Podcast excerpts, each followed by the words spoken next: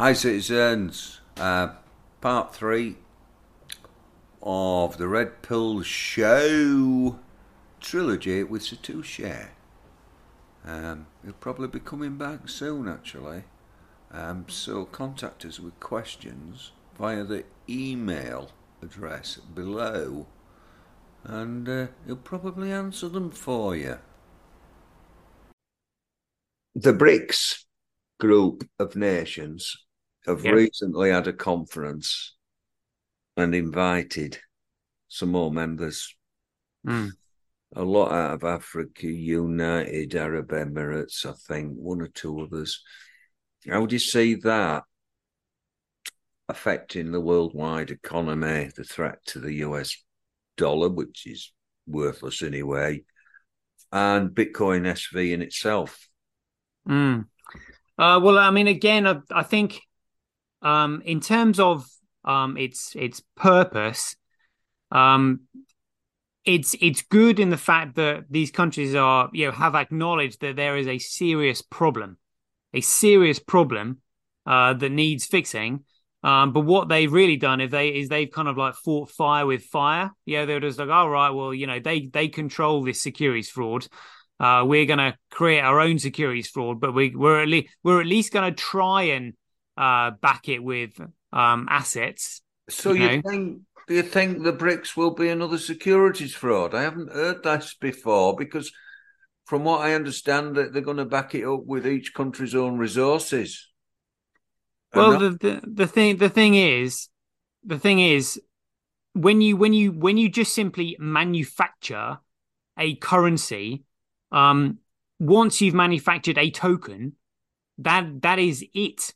You know, you the you have to create more of it as the economy grows, and creating more of anything um, is just simply counterfeiting. So you you're still you're still faced with the same problem that you're using a medium of exchange that's going down in value the more they print. You know, this is the this is the issue with all currency. You know, um, so yeah, I mean, they just and again, you know, what what network are they going to use in order to transport this BRICS currency around the world? How are they going to perform global trade? At the moment, yeah, the central banking network have got a monopoly on the SWIFT system. You know, so so what? Yeah, what what are they going to do? They literally, and again, this is what makes me laugh. The only network that is capable of um, being used as a global medium of exchange is the Bitcoin BSV network. That's it. So really, what? So really, what they would be better off doing is building BRICS as a um, you know, as a CBDC on top of um, on top of BSV. You know, and then saying, look, you know, each each of these tokens is Hmm. is is backed by a particular weight in a precious metal or other resource or or something like that you know but really if they want to conduct global trade with BRICS the only network that is capable of doing that is the is the bitcoin network and without that, there would be a central point of control anyway, wouldn't there? Which could Yeah. be compromised. Well, it's open to corruption by the Yeah, nature abs- of a central point of control. yeah absolutely yeah yeah yeah i mean yeah they'd whereas at the moment you know they're uh they're attacking the pipelines like nord stream and all of that you know all they all they'd be doing is attacking each other's uh, server network you know trying to locate a server bomb it blow it up you know Yeah, all air traffic control went down the other day. Did it? Whoa. Oh, hours and hours and hours and hours. But we're not supposed to fly after 2030. All airports are shut, so get used to it. Yeah, yeah. Yeah, it's pretty, it's pretty bad. Again, you know, again, air traffic control needs to run on Bitcoin. You know? Yeah. Well, somebody had, well, I, I don't know I, the truth of it, but apparently, well, it looks like some kind of a hack, but whether it's a deliberate um, ploy by the establishment with a view I'm- to promoting that a longer term agenda running up to 2030. I'm absolutely sure it was. No, I don't. I don't. I don't think any coincidence is a coincidence these days. You know, I mean, what a coincidence! They're talking about stopping people flying, causing travel chaos. Oh, look at that! The, uh, you know, the um, the airline industry, you know, seems to have gone down. Oh, it's developed. A, I'm surprised they didn't use the word glitch because that's what they always call it. Oh, I had a glitch. Did it? Did it now? What a load of crap. yeah, I mean, oh, um, a lot of people don't like it, but uh, that uh, Katie Hopkins had a good rant about it the other day. Um, I mean, she come up, she used to come out with some outrageous stuff years ago, mm. probably to gain notoriety. Yeah, yeah. Uh, but last few years, she's been very anti-lockdown and anti-establishment, and she seems reasonably awake now to me.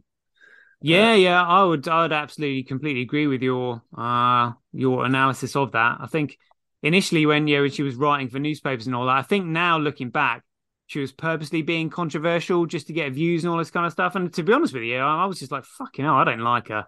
Yeah, you know, she's her, she's her, you know, she's horrendous. Like the stuff she I was did. saying was just so, you know, I pointless. I can't stand that woman. I can't stand that woman. And then she starts making sense.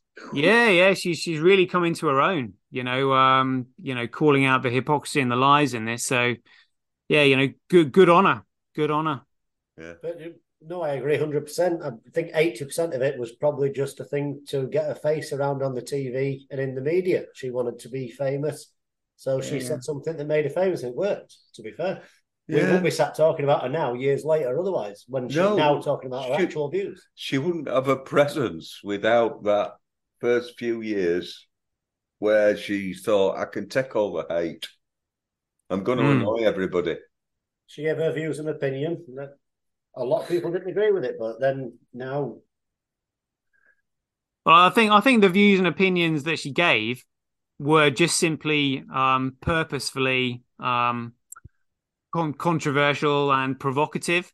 I think yeah. she she knew what she knew what she was doing, and to be honest with you, she's kind of like you know anybody wants to get famous, you just sort of make some remark knowing that it's gonna you know get some attention and all that. But to be honest with you, yeah, I mean, I think she was now looking back, I think she's just you know, really in. I mean, she's clearly intelligent, very switched on, has got a lot of common sense. So, some, you know, somebody with that much common sense to see the bullshit and the lies that's actually going on, to be making those kind of like controversial top, you know, com, um, comments previously, they were clearly just provocative for the purpose of being provocative and nothing more.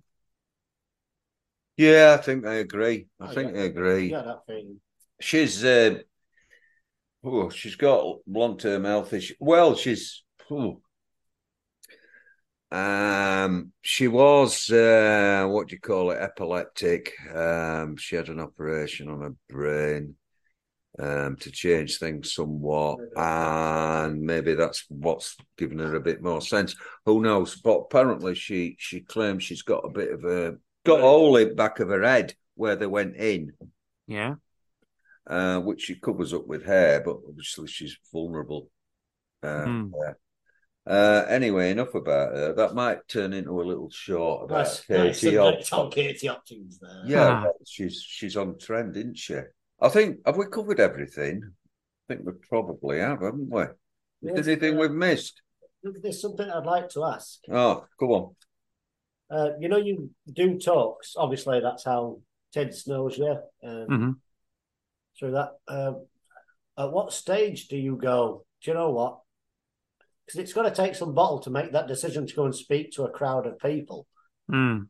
Uh, it's not something you just wake up and go, do you know what? I'm going to go speak to a load of people. You must have did something inspire you, or was it just something you naturally wanted to do? Uh, it, it certainly wasn't something that I naturally wanted to do. It was just sheer desperation because I knew that no one knew this literally no one, you know, and I could just see them go. I mean, literally every person they inject, you know, is is a person that I think is, you know, I, well, I, I thought back then and probably might still do, just drop dead later on.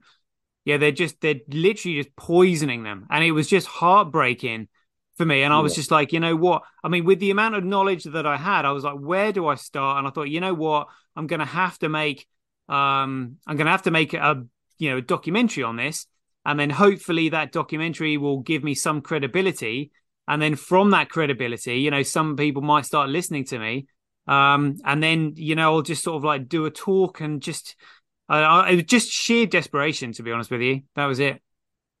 Hmm. So you were frustrated at the fact that you knew what was going off and you wanted to just let people know what was going on. Oh yeah, yeah, yeah. I was I was in an absolute panic. I was having night sweats and panic attacks and like all sorts.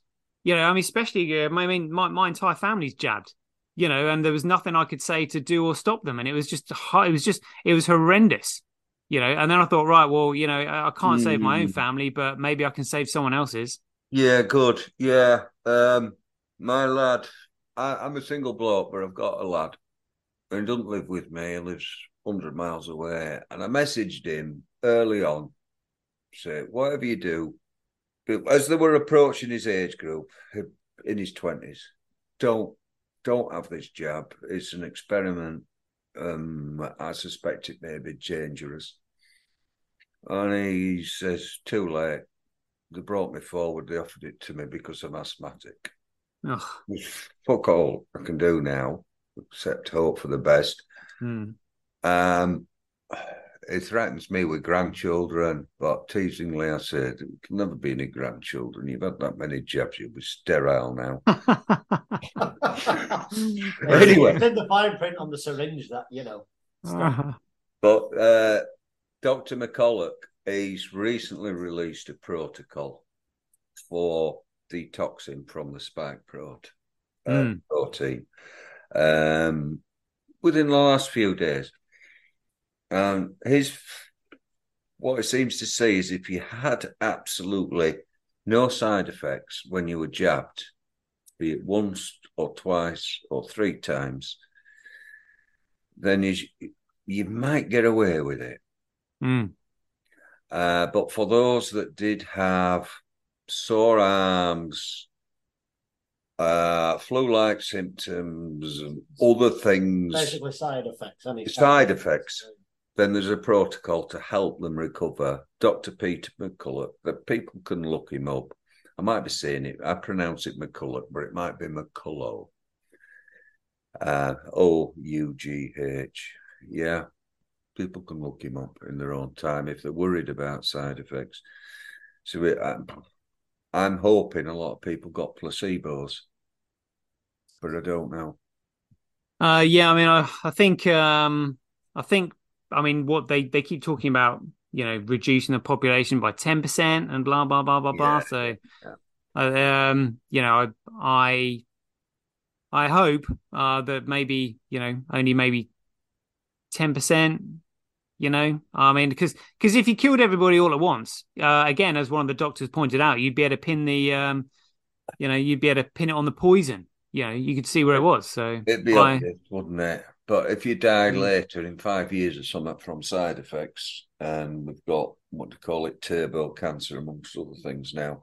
Yeah, you got Um, turbo maybe- cancer, prion disease, heart attack, uh, you know, Yeah, liver and kidney failure, whatever. There's all produced. Well, it does all sorts. Um, you know, I actually think um, uh, one of the things that they're in, they're injecting people with that that enables this enables these varied ailments um, is is parasites. I think they've known that for a long time because a parasite, you know, can cause multiple sclerosis. It can cause brain damage. You know, um, attacks your central nervous system. It creates uh, autoimmune diseases, causes cancer. You know, uh, so that that would explain, you know, why all these yeah, people are yeah, developing these various ailments. and well, myocarditis, pericarditis. Yeah, and uh, possible. Well, people have uh, looked at vials under the microscope and found uh, massive quantities of graphene oxide, which would Mm. appear to uh, possibly self-assemble once it gets into the body, yeah, help yeah, yeah. transport things. And it's all horrible. Um, so we want to help people, don't we? And we don't support massive. Di- Look, if there's a legitimate argument that there are too many people in the world, then I've no objections to an open discussion with the people. But just doing it behind the people's back decided by people flying around in private jets telling us that we're responsible for climate change. I'm just flipping not having it. Yeah, I'm with you on that one. Yeah. Um, right. Brilliant, Toshi. Thanks very much. Well, that's the end of our trilogy on the Red Pill Show with Satoshi. He's agreed to come back. I know there was a lot to digest. So get your questions in. And I'm going to make one important point here. I see a lot of truth of people getting interested in the quantum financial system, QFS. I sniffed a rat, I had a word with him, and it's confirmed my suspicions. It's a load of bollocks. So by all means have a look at it, but he's going to come back and get into that as well. So warning against QFS, because you truthers, I know you're awake, but you're easily duped because you're looking for solutions. So we don't want you sidetracked. Okay? Get your questions in. And we'll see you soon. Might be a few weeks when Toshi comes in, so just get 'em bobbed in. We'll get round to to 'em.